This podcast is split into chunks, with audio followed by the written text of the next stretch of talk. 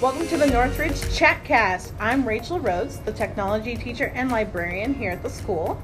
And I'm Jen Luscombe. I'm one of the school counselors here at Northridge. All right, Jen, so we are talking about digital citizenship again today. That's right, Rachel. Um, we felt like that was such a huge topic that we wanted to break it up into two podcasts, talk about a little bit of different things in each one, but have that overall awareness of what digital citizenship is and especially as we're getting closer to Thanksgiving break and winter break, our kids are going to be home a lot more now. They're going to be on devices, have a little more free time. So we're encouraging you to be aware of what your children are doing online, what websites they're accessing, and who they are talking to.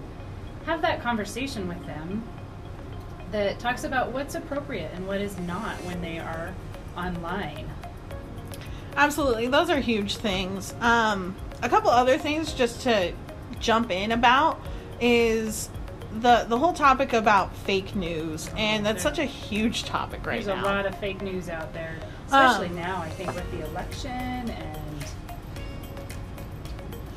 Yeah, I, I think I think with like the election or anything you see on Facebook or Twitter or anything like that, it's just it's blowing up everywhere with you know pet videos, anything like that. It could be it could be fake news, and just the biggest thing before jumping in and uh, we talk about this with our kids when they do research and things um, is checking multiple sources like truly understand where the facts are coming from understand that some people just want to post things uh, about news or things that are happening in the country in the world or anything um, just to get a rise or just to start up fake news and, and see if they can get people riled up and freaked out um, I so I think another thing that we see a lot is, especially in social media, is that people just automatically forward something they read before they check whether what they're forwarding is true. Absolutely, and and that's another reason why we talk about it so much with our kids in the research world is not taking the first thing and, and counting that as truth. Um, and just because everyone's going to have so much more time, I think, uh, with family on their phones, just it seems like the holidays brings that out a little bit more. The fake news, the taking the first thing you hear as truth. So just to be aware that there is so much fake news in the world and to check those multiple sources, see where the facts are coming from, and really feel good about what you're spreading um, and and help our kids feel good about what they're reporting on whenever they talk to you, their family, their friends. Help them check those multiple sources so that they can feel good about what they're talking about. And another thing, as we're talking about kids being home more and having more free time, being on their devices more, um, a big thing is to really be careful about what you are sharing, what personal share information you're sharing with people online. We see a lot of kids playing games with people all over the world.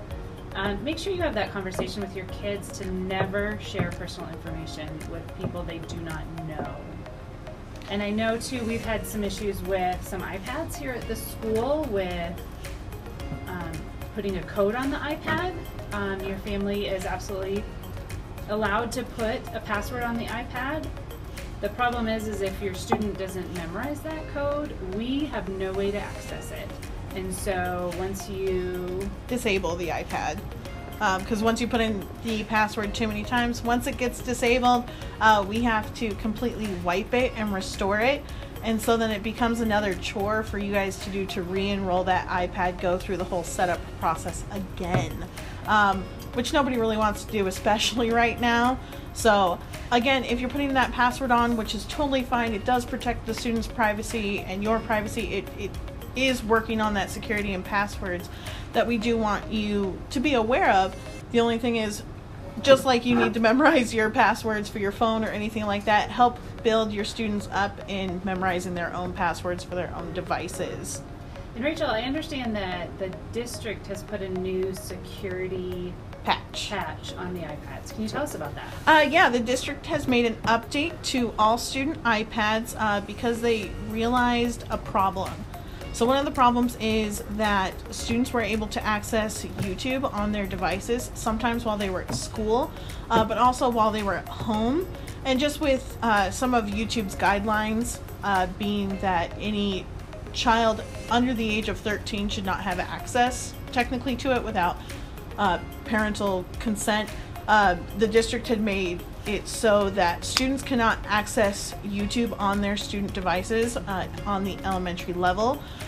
Just to be aware, uh, if your student comes up and says, "Hey, my iPad's not working," and that's what they're trying to access, they it's a patch. We're just trying to make sure students are safe, um, and it was a district top-down type thing that came through this week.